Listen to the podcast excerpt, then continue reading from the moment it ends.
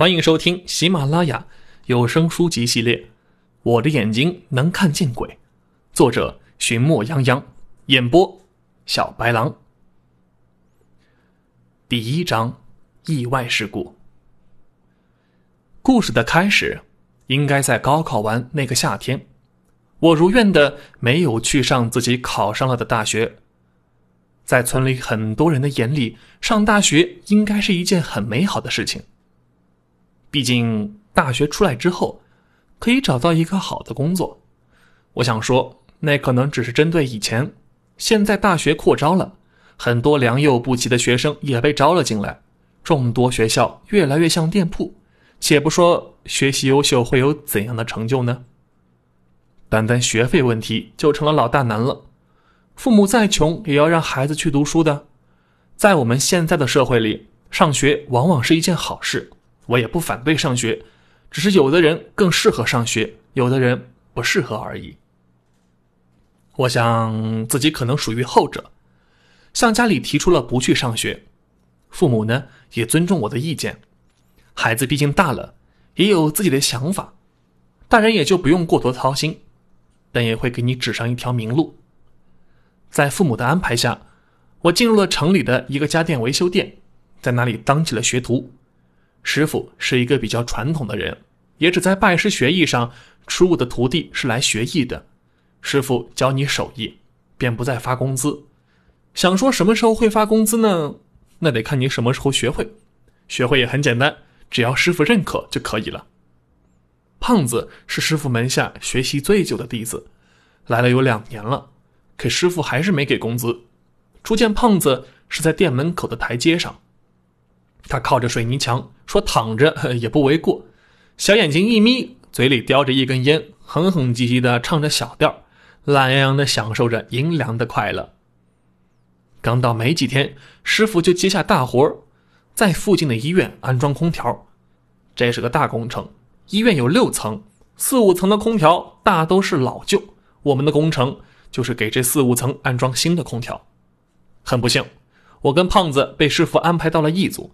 最大的不幸应该在于胖子。刚听到这个消息，他的嘴里就发出了声音：“为什么让我跟林丹在一起啊？他可是什么都不会啊！”师傅一笑说：“他不会，你会啊！安排他就是让你教他的。”又对我说道：“这几天你一定要学会啊！”我乖乖的点点头。可胖子的神情依旧不好。我们安装空调的一共就四个人，师傅跟他的一个哥们儿一组。虽说那人是个外行，可跟着我师傅安装空调装了不少时间，基本很多活都会。至于我是新来的，什么都不会，也很万幸，就是没让我在店里看门，因为那样我就什么都学不到了。来个活儿自己弄不来，还得笑嘻嘻的说：“哎呀，这个毛病大，得让我师傅回来弄。”我跟胖子被安排到了四层工作，胖子是真的没闲，叫他胖子是因为他小时候很胖，体重能超过一个半的同龄人。长大后，在爹娘的拳脚教育下，每天下地干活，终于有了现在的身材。不过，在店里还是比我和师傅胖。不一会儿，胖子就体罚了，更加紧的吩咐我做这个做那个，自己小眼一眯，又斜躺在墙上抽起烟来。见他抽烟，我的心真的痒痒啊！老子我也是一门资深烟民。说是学习，其实是打个辅助。人家用什么，你在他用之前送到手边，干力气活的时候帮上一把，顺便在人家高兴的时候请教一下问题，不开心的时候别说话就行了。说实话，我是真的感到胖子已经能够独当一面了，店里很多问题他都能解决，解决不了的就只能交给师傅研究。不明白的是，为什么他还没有工资？